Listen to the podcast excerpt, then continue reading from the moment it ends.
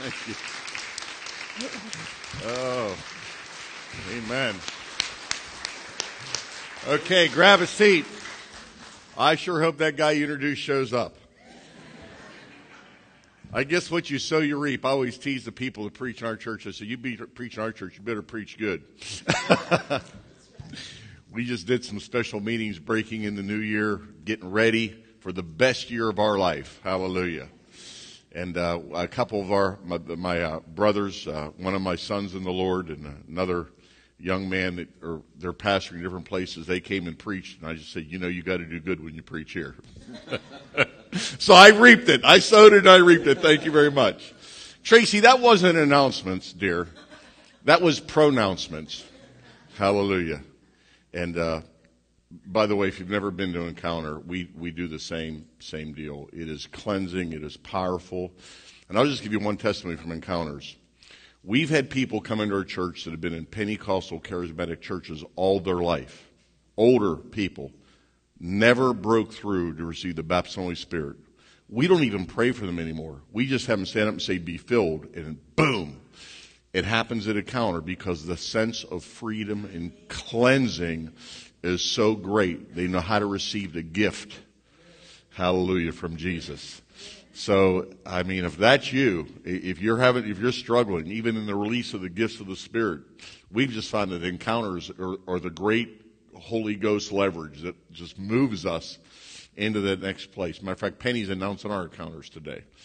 You, you, will have to uh, teach her how to do that. That, that, that preaching, that, that's great, you know?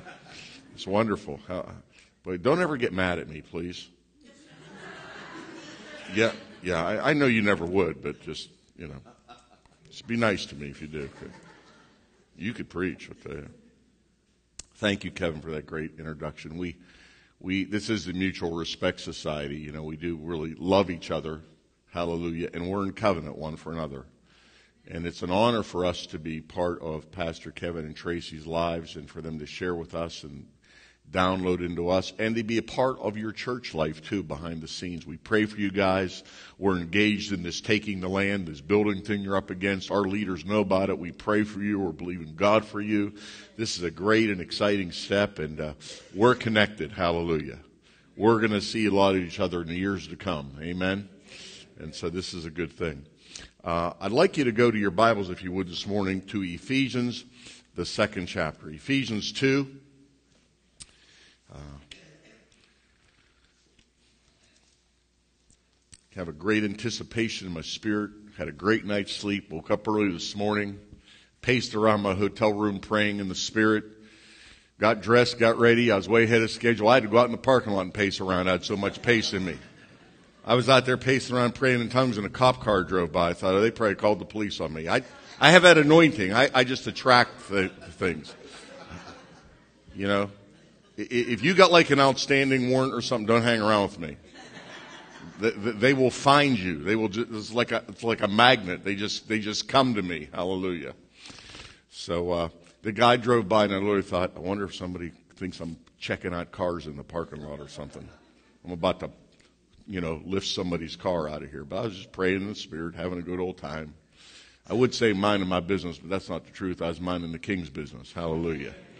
I was doing some business on your behalf this morning. So let's see what the Lord says and how he will speak to us today. Amen. Ephesians 2, uh, I'm going to read uh, 12 through 22. Okay? Let's do that in Jesus' name.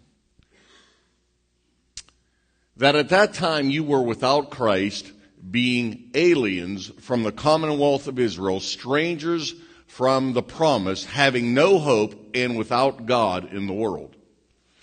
And now in Christ Jesus, you who were once uh, been brought near, once so far I've been brought near by the blood of Christ. For he himself is our peace who has made both one and has broken down the middle wall of separation. Having abolished in the flesh the enmity, that is the law of commandments contained in the ordinances, so as to create in himself one new man from the two, thus making peace and that he might reconcile them both to God in one body through the cross, thereby putting to death the enmity. And he came and preached peace to you who were afar off and those who were near. For through him we both have access by one Spirit to the Father. Now therefore, you are no longer strangers and foreigners and fellow citizens with the saints and members of the household of God having been built upon the foundation of the apostles and prophets, Jesus Christ himself being the chief cornerstone, in whom the whole body being fitted together, growing into a holy temple in the Lord, in whom you also are being built together for a dwelling place of God in the Spirit. Now in the first verses here, in verses 2 through 18, he talks about two concepts. He talks about the provision of Christ. Isn't that good news? You needed somebody to make provision for you. You needed somebody to buy that process for you. You needed somebody to include you in their plan. So in those first verses, he talks about the provision and the process. We are people who've been greatly provided for. You are sitting as a rich person, as a person, as a man or woman of divine inheritance this morning but we will be bankrupt in that inheritance. We will leave nothing to the next generation unless we understand there is a connected purpose with that provision. Are you with me? So I want to focus on that purpose this morning. So I'm going to jump ahead to verse uh, 19 through 22. Now let me give you the end of the story first, because a lot of times the way I live my life, I like to look at the end and say, okay, where am I going that helps me to get there? I like to look at the blueprint and say, this is what we're building, and I'm not going to build anything that's less than that. If this is what's prescribed, then let's just do that and not waste a lot of time and energy and talent. Amen? So let's look ahead to verse 22, because this tells us God's ultimate intention. And here's, I'll just throw this in at no extra charge. Listen, when you're in the race and you're struggling and you're falling forward, you're doing everything you can. If you understand where you're going, it enables you to keep going. Many believers fall and faint because they simply have never been told, they don't understand, or the enemy has blocked their vision about where they're going. And when you don't know where you're going, and you feel like you're driving by the same scenery over and over again, you're lost. And you want to give up and you want to quit. So that's why God is always reminding us, this is what I'm doing and this is where we're going. So let's just look at verse 22 and then we're going to go back and go through this purpose, okay? In whom you also are being built together for a dwelling place of God in the Spirit. God, in his humor, has selected you and I to be radically, eternally, covenantally committed together that he might, I like what the New American Standard says here, have a habitation, a dwelling place of his spirit. Our first allegiance this morning is not the, the, the ministry to one another. It's not uh, serving one another. Listen, it's not even loving one another. That's a byproduct of us loving God. Our obligation this morning is to be wor- worshipers of the Most High God and leave here today and not rate the preacher, not rate the worship leader, not rate, you know, the, the, the, the coffee that was served in the morning or whatever happens in your house, but to say, did we please God today?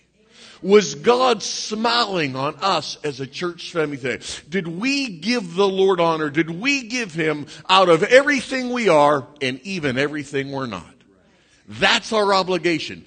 If we get that right, then we have an opportunity to get everything else right. If we don't get that right, no matter how good, no matter how sophisticated, no matter how educated, no matter how slick we are with everything else, we've missed the target and we've built something that God is not going to inhabit. I don't know about you, but I don't have time to waste like that. Because I tend to put all my energy into something. I know it's the right thing. I'm going to give it all. If it's not the right thing, I'm not going to give it anything. I'm going to starve that thing to death. It's going to die in the installment plan because I'm not going to feed it in Jesus' name. Hallelujah. So we are going to become, we are becoming, we are walking in that habitation. I was in the office this morning, Pastor, and I heard these intercessors out here. I was so excited. I said, Pastor, let's run. I just want to get out there and, and get in on that a little bit. I want to get a couple, I want to get some of that. I was so impressed with all those people that were here this morning just crying out to God. I'll tell you what, you think God ignores that? I think God's looking, seated on his throne, looking over heaven, pointing to the angels saying, that's my boys. Those are my girls. Hallelujah. He's a father.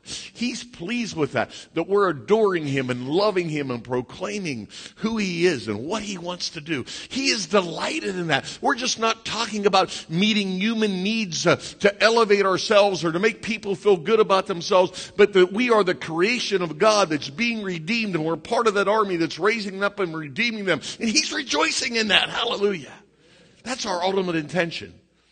And you know what? That intention is not different for you. Your intention as a believer, as a disciple, is to become a habitation of God. Wherever you go, whatever you do, whatever venue your hand is, that you carry the glory and the purpose of God with you in Jesus' name. So let's see then result. We are going to be a habitation of God. Now let's go back to verse 19 here. I'm just going to go verse by verse right through here this morning. Now therefore, the New American Standard says, so then. That's kind of more like my kind of language. So then. So then, in conclusion, right? You ever been on a job interview? Ever been on a college interview? You know, and you're like, you're like doing your best, right? You want to say all the right things. You're, you're just like really self-conscious. Most of us are in those situations. Cause we're being examined to see if we get accepted, right?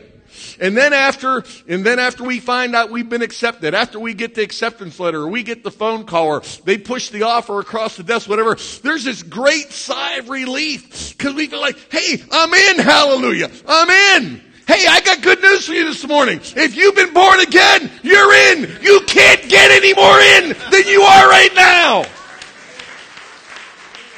Now some of us gotta start acting like we're in. So then, you gotta tell the devil some morning, so then. I'm in. Because you're in, start acting like it. What would that guy who got the job, if he didn't show up on Monday morning and, and the boss called him and said, I hired you. He said, well, you know, I wasn't sure if you really meant it.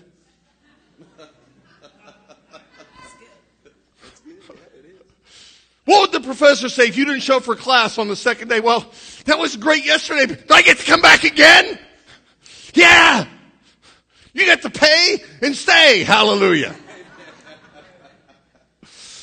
so then, in conclusion, because of, therefore, whatever you want to put in there, you are no longer, and I love the terminology here. Don't you love how God speaks to us in our vernacular? Don't you love how He really goes to the heart of the issue? You know what He's saying? I don't care if you've come from the greatest of the families or the least of the families. I don't care if you don't even know who your family was. I don't care what your spiritual pedigree is and how much you know and how much you don't know. I don't what your background is or what your forward progress may be. You are no longer a stranger. You are a citizen. You are a son. You are a daughter. Hallelujah. Have you ever been to a, a court adoption proceeding? Hallelujah. I ran an adoption agency for a while, so I'd, ha- I'd have to go to those sometimes, you know? And I'd go with those parents. I said, listen, the judge is going to ask you some questions. He's going to ask you, do you understand that this child has the same rights as your natural born children? He's going to ask you if you understand that they're entitled to your inheritance, they're entitled to your name they're entitled to your name? That's a question they ask. That's a great question. And I think the Spirit of God is asking the same question to His church today. Do you believe that you are entitled to His name? Not because you've earned it, because He has provided it. So then! Give me some so then people.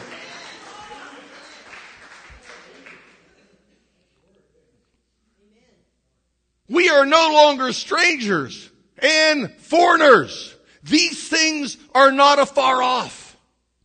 These things are not distant to us. These things are not, we just don't come to them. They now come to us. They are a part of us. We leak those things. We breathe those things. We bleed those things. We are not, we don't have to show our passport. We don't have to prove who we are now. We're in. You're in. You've been accepted. Hallelujah. See, that's the foundation of my relationship with God. My foundation is not that I'm trying to prove myself to Him. My foundation is that He has made provision for me. Hallelujah. Provision. Great word, by the way. if you want to have vision, you got to believe in provision. Listen, it gets better. But fellow citizens, equal citizens. Now, this is something we miss in the body of Christ. I'm just convinced that we don't get this a lot. That we've got to understand that our purpose and our function are two different things. My purpose is to be a son. It's to be a faithful son. It's to be a container and a carrier of the glory of God wherever I go and whatever I do. Hallelujah. My function in life or even in ministry does not determine my value. What somebody pays for something determines their value. Now, I was raised on the street. I was a street kid. I left home when I was 15 years old. I got saved in a housing project on a, on a street corner through some ladies that hung around the Assembly of God church and got filled with the Holy Ghost and ran out and started preaching on a street corner to a gang of kids before somebody told them that wouldn't work. Hallelujah. I'm glad nobody got to them. I'm glad the doubters and the naysayers, I'm glad the spirit of fear didn't get to them because they got to me. Hallelujah. First time I'd ever heard the gospel in my whole life. No one in my whole life had ever witnessed to me. I'd never been to church, didn't know anything about God. I didn't know the difference between Jesus Christ and the Apostle Paul, and that's a true statement. Completely ignorant. And they came all summer long, Friday nights, Saturday nights. We hung on that corner and they just preached and shared and loved and manifested the kingdom of God. It was the wildest thing that ever. We called them the kook group. We thought they were all crazy, and they were. Hallelujah. They were completely out of this world. But they knew the word and they could flow in the spirit. Hallelujah. But see, I learned on the street as a street kid.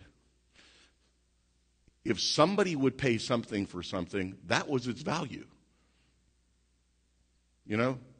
Whatever one person was crazy enough to pay for it, that's what the value was set. So when I came into the kingdom, I was able to grab that.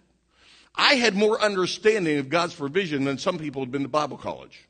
Because I understood how it really worked. If there was one person, if God was crazy enough, please excuse that, to buy me and all my field and everything I was and everything I wasn't and put that price down, then he got me. Hallelujah. I think he got a bad deal, but he paid the price anyway. You can think he got a bad deal, but you still got a sold sticker on you as far as the King of Kings is concerned.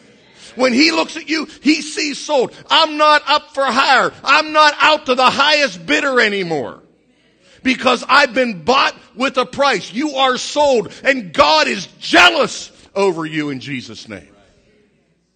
Passionately jealous. So that's my value. Then what I get to do is just an outworking of my faith. So I don't have to compare myself to somebody. When I hear Dr you know, preach and the way he's able to put words together. I don't go, oh man, I'm just a loser because I can't preach like that. When I hear, when I hear somebody sing, I know, you know, you got some good people here, but no one here can sing like I can. I didn't say it was good, I just said it was different. I mean, I have a unique gift. That's just the way I choose to look at it. Amen. I do too. I was preaching at Brother Rod's church years ago when he was the pastor, and we were having a Holy Ghost hoedown. I mean, it was like cloud was in the building, you know. And I'm just, you know, like I get loud. I only, I don't have a bass and treble. I just have a volume switch. That's part of my problem. And I'm just bellowing, you know. And Brother Rod looks at me. He's right beside me. Brother Keith. I said, yeah. He said, you sure sing bad. So I have a gift that's unique. And if you get jealous, that's your problem. People watch me clap and go, how, how do you do that? I said, just, my, I, just, it's got my own thing going on here. You know what I'm saying? But do you realize that in church life, do you want me to be really honest with you this morning? How many people want what they paid for this morning? Listen to me. I'm going to I'm going to let you in. Most church problems are rarely over issues even worth fighting for. In my whole life of planning churches and pastoring churches and overseeing churches, I think I probably have one really good doctrinal fight that was really worth going to the mat for. Are you with me? I mean, where people really believe something, they just weren't pecking and poking. And there is a time where you take a stand on those things. You understand me? But you know what most of it is? Most of it is because we haven't so then ourselves in. And we get offended by a function or a lack of function. And we begin to feel outcast. We begin to feel like foreigners. And we think it's, we think it's because somebody did something or somebody didn't do something. Oh, say amen. And we become tongue talking humanist. Because one of the roots of humanism is that a person's function determines their value. What kind of education they got, what, what things they can produce. Okay? rather than saying, wait a minute, you know, ask, ask and answer. I got a soul sticker. My value was determined when Jesus looked through the quarters of time and said, I know no one else would do this, but I'm going to do this. I'm going to pay everything for them. That's my value. Why would I trade it in for anything less than that? Why would I make my value about how many people come listen to me preach? Why would I make my value about how many facts I can know? Why would I make my value about, you know, how good I can sing or how bad I can do something? else I'm not going to trade that in. That's a bad trade. Are you with me? Don't you do it. Don't make an exchange that is not divine. He said here that we are fellow citizens. See, now already the tenor of this passage is beginning to change. Because now he's starting to treat us not just as needy people, but now he's starting to treat us as empowered sons and daughters. Now he's going to begin calling us citizens. That's a strong word. Most of our country don't have no clue what that even means. See, a citizen is a responsible based person, not a rights based person. It's not about my rights, it's about my response ability. Good word. Response ability. Your ability is connected to your response ability. Okay? And so I get on the offense rather than the defense. I start responding to God and my ability because now I'm a citizen and I get to contribute something to the whole, but not by myself. Look at the words. With the saints. He didn't say, go out and do this. Go out and be a one man army. I get amused by people out there that, you know, I'm going to run out and, you know, do spiritual warfare by myself. I said, listen, can I just share something with you? God does not call soldiers, He calls armies. He calls soldiers into armies. So you can't be a soldier unless you're an army. You can't play ball unless you're part of the team. You can't make babies unless you're married with God's blessing. Did you know that? That's not the first time you heard that, right? Okay. There's a lot of people that'd be a revelation to them. What? what? Why? Because God is always building something. Not just blessing something, but building something. And often we're asking God to bless something that He's not building. He wants to bless us, but He wants to bless us in the place that He's putting so that the blessing will be contained. So that all the seed will not just be eating, it will not be just consumed. You know, I, I can remember to this day the first time I was asked to be used by my pastor. Now, again, you got to appreciate my background. I was a loser. I was an accident looking for a place to happen. I was voted most likely to die in my senior class. And the only reason I graduated because the principal said, if I give you this diploma, do you promise you won't come back? That's a true story. the taxpayers got ripped off on my education. Let me just tell you that. But I can remember after a few months of being in the church, rough, undone, long hair, you know, my pastor said to me, he said, We have some ladies in the church, some senior citizens. There's about four or five of them. And the last year or two, year or two, their husbands have all gone to be with the Lord. And it would be easy if I just had one person that would pick them all up for church. Would you do that? I thought I was talking to the angel Gabriel, and he asked me to make a divine declaration to the United Nations. I'll be honest, I went home and wept. I wept like a baby. God would use me? Somebody would trust me with the church van?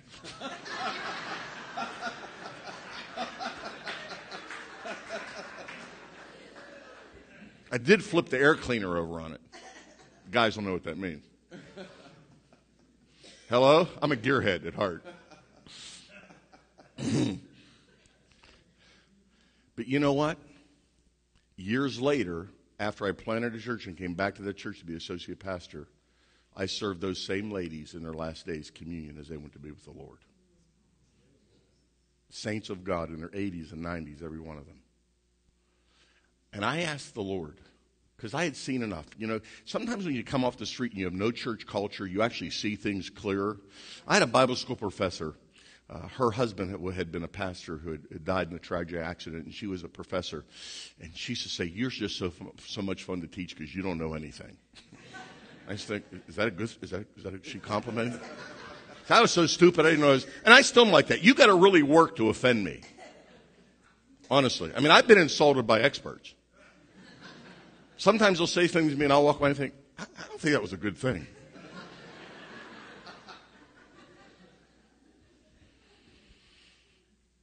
But I wanted to keep that because I saw people who had gotten just familiar.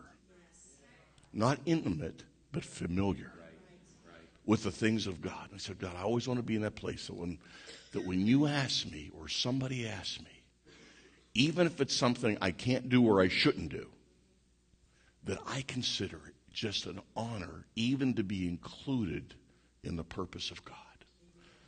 So then, so then, I want that to live so big in my spirit in the name of Jesus. Citizenship speaks of equal commitment but different gifting. I'll be honest with you if we're going to do the works of Jesus that he told us to do in this house, with this church, and that's why we're here. We're not here to be entertained. We're not here to be massaged. We're not here to take up our time. We're here to understand that we are part of that divine habitation. Remember verse 22. And what that means is that everybody's commitment has got to be equal. It doesn't mean your gifts got to be equal, but your commitments got to be equal. And any type of healthy relationship in a family, in a team. I mean, who likes to root for a team where all, when you got one guy in the team and all he's worried about is getting the ball or his statistics? There is something in us that says we don't even like those people, even if they're good. Right? There's just something in us. Isn't that true? Why? Because, because we were made to be part of a family. We were made to be part of a team. And if we could understand that, it would be great. But it goes back to that value question that's got to be a sealed deal on our heart. We've got to know the provision is done and God is not going to renege on that. That's the foundation of every other covenant, of every other decision we're going to make in our life. And that's what enables us to be part of a team that when somebody gets blessed, we honestly rejoice rather than saying, Where's mine? That's how you know you're free. That's how, you know, when you see somebody getting blessed and you think, Lord, if I was you, I probably wouldn't do what you did, but I'm sure glad you are who you are. Hallelujah. Because you can give it all away, Jesus. Praise the Lord. Praise the Lord. We don't want to have that older brother attitude, do we, in Jesus' name? We get to rejoice. We get to celebrate to them. We get to love it when they're promoted or when God uses them or God visits their house or touches their body or blesses their finances or sees their kids promoted. We rejoice even if we're in pain in those very areas of our life because we're citizens of the household of God. So then, we won't let it die It just keeps cropping up through us. We are a responsibility based people, not a rights based people. Then he moves on here and says, we are of God's household. I love that word. Coming from the kind of family background I did, I love that word. I love the family of God. The church was a whole new experience with me. I'd never seen anything like this. I remember my first day when those ladies took me to church. The first thing that happened, there was these two big guys at the door and they hugged each other. And we had two sets of glass doors and I went through the glass doors and I went just like this. I thought, I'm out of here. That was the first thing I saw. The dudes I hung with, we didn't hang, we didn't hug one another. Are you with me? That wasn't remotely cool. And one of those ladies just grabbed hold of me. So they just reached out and grabbed hold of me, just like this, you know. I, I, didn't have to say a word. She saw it too. She knew exactly what I was thinking. I had never experienced anything like that. I'd never seen anything like that. I'd never seen people really love one another like that. I'd never seen people passionately express their love for God. They sang, This is the day the Lord has made 34 times. And I thought, these people might love God, but they're very limited in their vocabulary.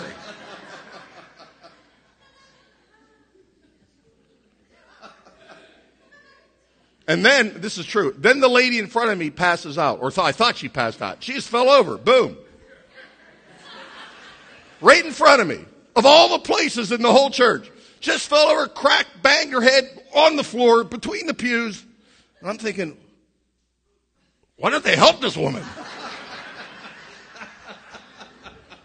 She didn't make a scene or anything. Jesus was just down and out. Hallelujah. The glory, the glory of God had visited her. Hallelujah. She was having a one lady camp meeting right on the floor. I'm like, whoa. What an experience. Well, you know, we don't want to do that because that'll turn people off. It turned me on. Hallelujah. I wanted the glory of God. That's why this has got to be a house of worship.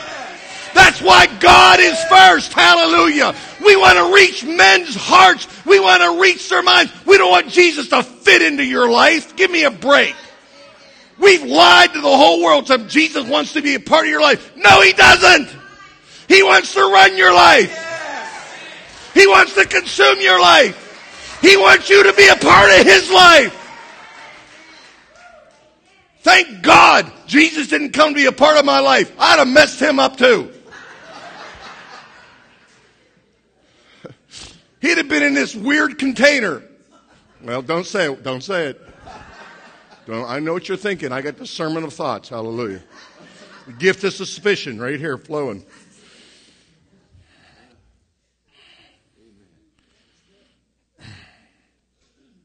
But then something bizarre happened to me. I always have bizarre things happen.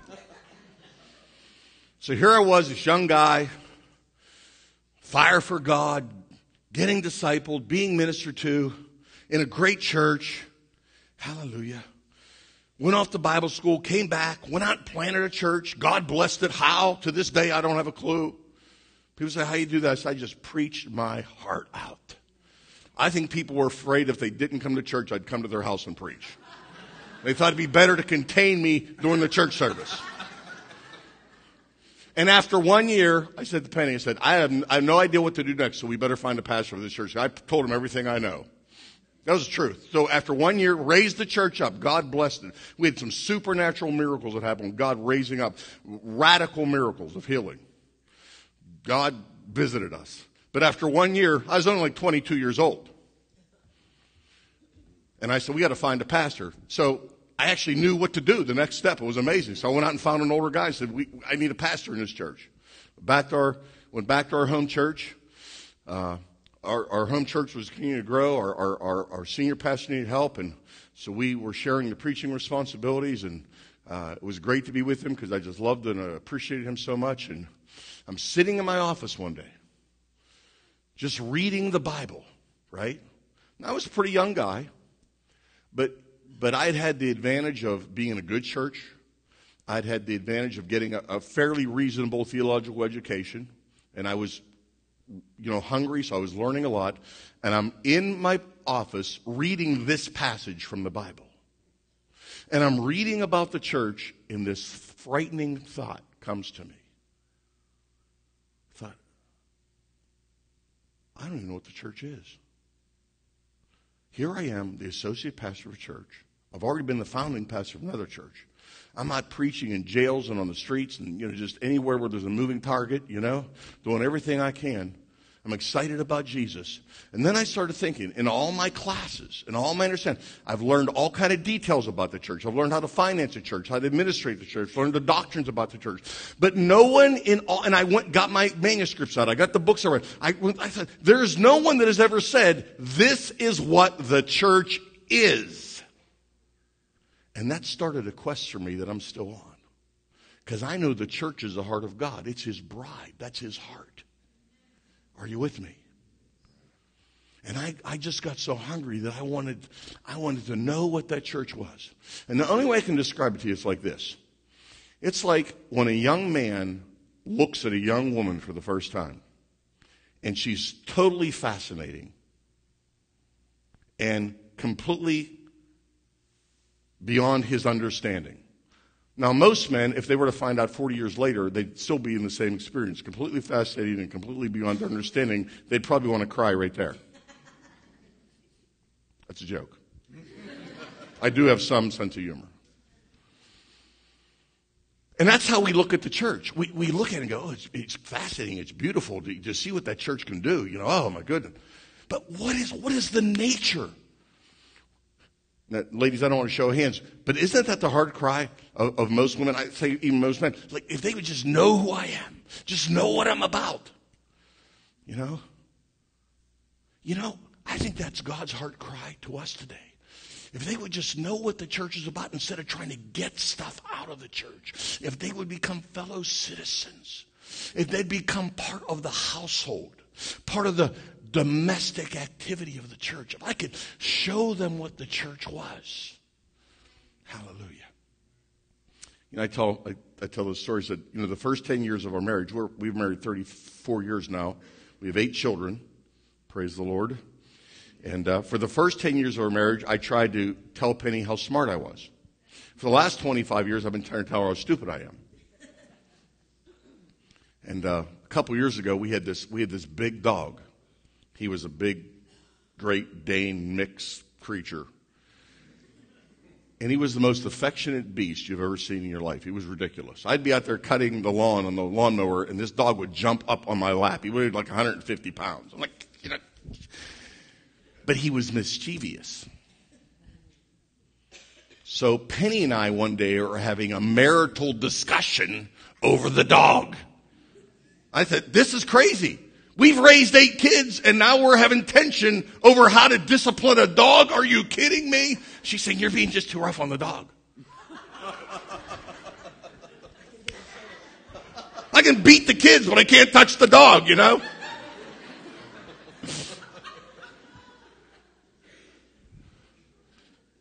She said, you, you just gotta give that, you just gotta give that dog some grace. He doesn't know any better. I said, doesn't know any better. When he does something mischievous, I don't even say a word. He just looks at me and runs and hides because he know he sinned.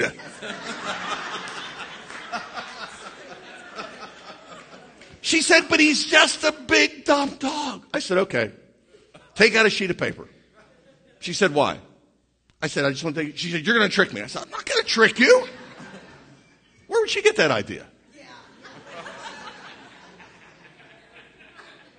I said, just take out a sheet of paper. I said, okay. So she does it. Get, I, I hand her a Sharpie. I said, now write on there, big, dumb dog. She goes, what are you up to? I said, just write it. Is that what you believe? Yeah. I said, just write what you believe in. Be a woman of your convictions. So she writes on a big dumb dog. I go and get some tape and I tape it to my chest. And I said, I want the same grace in this house that that dog gets.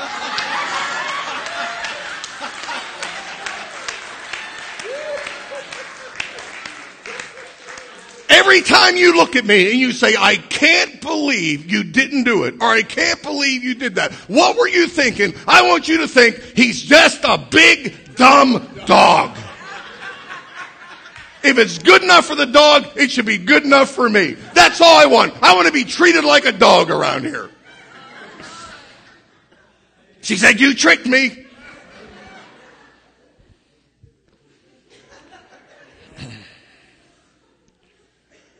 But I think That's how we relate to the church sometimes. We have very little really understanding. Because you know what? We are frail. We are weak. We do have needs. We do have anticipate. There are things that press our buttons. But we've got to be so then people. We've got to understand that the provision's been made. The value question is forever settled in heaven. You know, one of the great things I've learned in my walk with the Lord is God's voice always says because, and the voice of condemnation always says if. God's voice says, because I love you, because I care, because I have a future. The voice of the enemy is, if you really love God, if you were really committed, if you really believe this, if you really did that. Because and if.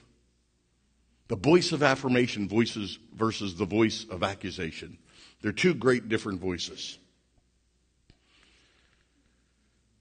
Now let's go to verse 21 here.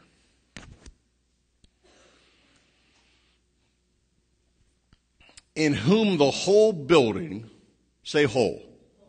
That means every part. That means everybody. Is anybody here? Is there anybody here that's not in anybody? Did I say right? Everybody's included. You're not excluded. See, you can sit even in a church like this where there's obviously an outpouring of love, where there's programs and principles and classes and things involved, and you can sit there and think, that doesn't pertain to me. Do you know why? Because you're not in so then territory.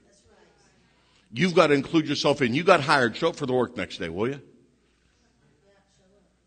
In whom the whole building. See, now we've gone from a concept, the body, an organic thing, it's still going to stay organic, to something that is rising up, something that is housing something, that glory of God that we talked about. The whole building being fitted together. What is the purpose of the relational dynamic in the body of Christ? It is that we get fitted together. I wrote in my Bible in the, in the thing, fouled not just fitted. Because to get fitted, you, you, that saw in the background, that's parts of your life. Zoom, zoom. Why? So that you can be fitted. People say, well, I want to be loved like I am. Oh, God does you a step better. He loves you so much like you are, He's not going to leave you like that. Hallelujah. That's even better. That's the next step up. God is fitting us together. He's molding us together. He's connecting us together. Why? That we will not waste the anointing of God. That when He fills up this bucket called His church, it will retain the glory of God and be able to splash it on some other folks as they come by in Jesus' name. In whom the whole body is being fitted together, grows. This is a growing temple. This is an organic temple. What?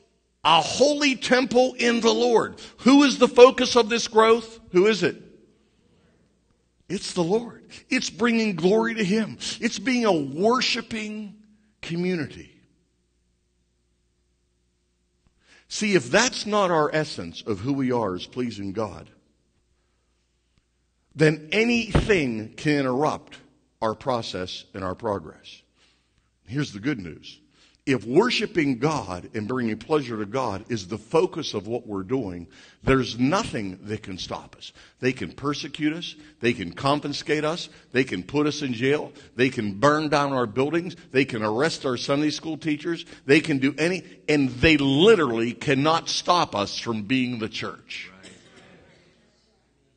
That's the essence. We are worshipers of the Most High God. They can outlaw it, they can do anything, but that's what we're called to do. It literally cannot be stopped. Hallelujah. All these other things we do are to push that agenda, push that vision forward. They're worthy things, but they're not an end to themselves. The provision of Christ is our focus and what he wants us to do with that divine provision in Jesus' name. And it's growing into a holy temple in the Lord. The glory of God. Hallelujah. Have you ever been in the glory of God? Have you ever tasted the glory of God? Have you ever seen the glory of God? You know, I think that's one of the funnest things about being a pastor.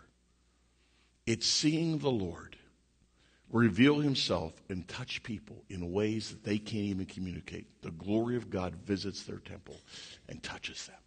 It's so fun seeing people that in their natural lives would never be attracted to one another, would have nothing in common, but you put them in the house of God, and because they're passionate about Jesus, their lives begin to intersect, and radical things happen. You know that drives the world crazy? That's why they always think we get these great conspiracies. Oh, yeah. Well, they must, they must have a conspiracy because they believe the same thing, they act the same way. No, we just have the same Lord. we have the same general, hallelujah. We have the same Father. We have the same Redeemer in Jesus' name. Now let's go to this last verse again. Let's go back there. In whom you also are being built together for a dwelling, not just a visitation now, but a habitation now, years ago, they were rebuilding the Pittsburgh Zoo. I'm going back a ways now. And they were taking all the animals out of the cages and they were creating these natural habitats. And there was a, a, a fellow in our church who was a landscape architect whose firm was working on that. So I went down to meet him a couple times while they were down there working, had lunch with the guys down there and stuff, you know, and he would take me around and, and show me what they were doing and how they were building these habitats. It's pretty interesting. His name was Carl. He said, Do you know why they want to do this? I said, Well, I guess I don't. He said, Because there's one thing that animal will do better in that habitat than they'll do in that cage. What do you think that thing is? Procreate. They will reproduce. And I'm going to tell you, no matter where you're at in life, listen, I want you to hear my heart here. No matter where you're at in life, if you're in so then territory, you are a man or a woman that has redemption in your heart and in your mouth. You do not have to wait till you know more Bible verses, till you've been through more training, till you know what the wheel and the wheel in the book of Ezekiel means. Okay? You have to let the life of God flow out of you. You've got to let the spirit of reproduction come out of you to reach out to people like me that so many people had passed by, making a judgment on my life, not even giving me a chance to hear the good news. There's some guys I went to high school with after, you know, I got born again and even started in ministry. I was, I was doing this meeting one time and these guys showed up at this meeting. And uh, they were in a meeting. They, come up and say, hey, man, we, we heard about, you know, what God did in your life and thing. I said, are you guys believers? They said, yeah. I said, were you believers in high school? They said, yeah. I said, really? I said, and uh, did the thought ever cross your mind like the witness to me? Oh, we just thought you wouldn't be interested. Man, I let him have it. I said, who were you to judge me? To assume that God was not big enough or good enough to get to me? You talk about making a judgment on somebody. I don't think that's the response they expected to hear from me. But my life was close to death so many times because of the lifestyle I was leading that I could have, I could have easily been in hell. So I had a little attitude about it. I had a little chippy about it, you know? Verse 22, he talks about being built, about being anchored, about being blended, about becoming one. See, if you're just an individual piece, you can be fascinated, you know? Like, I, I enjoy architecture to some degree. And uh, I was out looking at these, uh, these really, really nice homes where they're doing this, like, incredible molding and these fittings. And I've noticed what they do. You know, they, uh, you've got some good carpenters here. You'd appreciate they show these, like, seven layer moldings, and they, they cut them and trim them and sand them and fit them, and they fit them. And, they, and that guy will spend all day fitting a piece. It's amazing you know, they fit them and they fit. And once that thing's fitted, they nail it down. And it's not coming out of there. You're not going to get it out of there one piece. The only way you're going to get out of there is by breaking it because you're not even going to be able to find the seam in that thing. And see, what we've done so often in the body of Christ is we've just worked on our own part. We've just worked on our own part. It's called pietism feeling good about our own spirituality and missing the purpose for which God is in the work of perfecting us. We talk about bearing fruit. But you know what? I have some apple trees on my property. And I'll be honest with you, if I was out there and I saw one of those apple trees eating an apple, I'd run for my life. fast. We do not bear fruit to consume it upon ourselves. We bear fruit that others that are passing by might be nurtured with that fruit. Those who will come and pick it or eat it off the ground, whatever it may be. That's the purpose of us bearing fruit, is it might contribute to the whole. That's what he's talking about. Being built together for a dwelling place of God in the Spirit. That habitation. God wants us to become one because he is one, and that is the greatest reflection of his character. He does not shift or change his mind at all.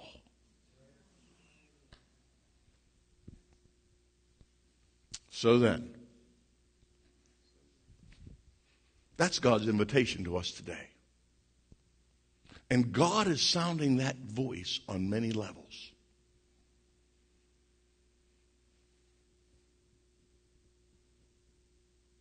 A congregation and a church are two different things. A congregation is where people congregate. I got arrested one time I've been arrested a few times, actually.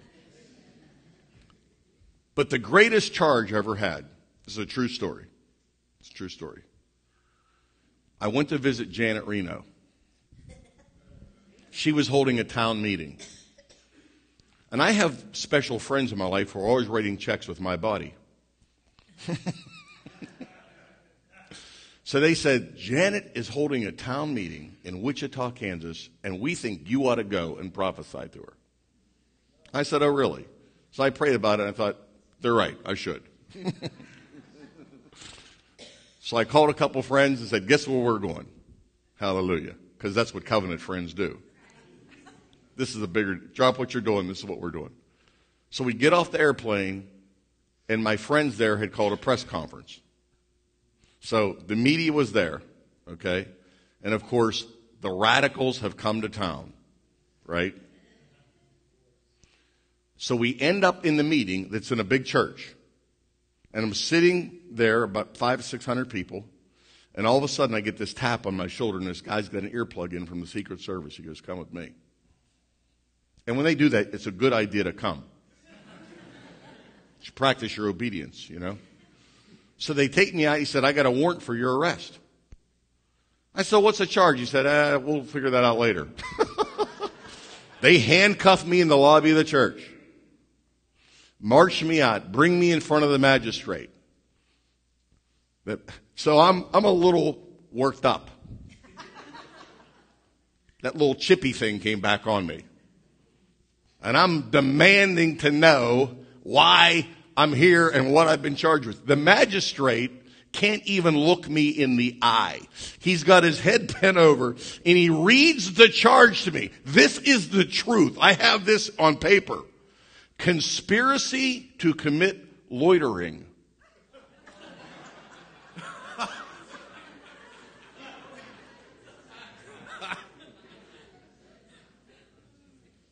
I said, Your Honor, isn't that planning on doing nothing? and then I said, I know a lot of Christians who are guilty of that. and he laughed. I got out of jail the next day after Janet left town. That's what it was all about. They didn't want anybody prophesying in that meeting.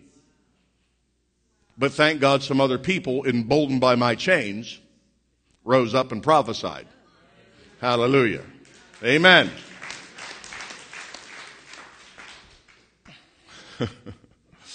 so we don't want to be accused of conspiracy to commit loitering, do we? I was very offended by that charge.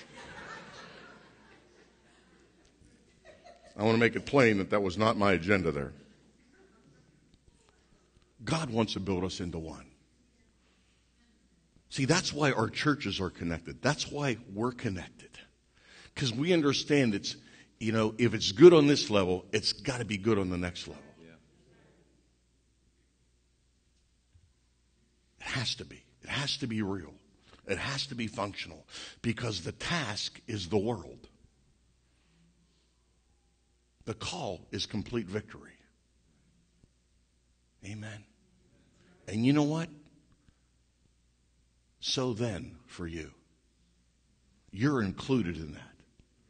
That's part of your citizenship in the kingdom of heaven. God, by His divine priv- provision, has made you able to participate and all your deficits and all your failures and all your attitudes and all your self-induced anything else does not disqualify you from God. He has stayed committed because the process and the price are a done deal. Now he just wants you to embrace the purpose. Hallelujah. Stand up with me this morning.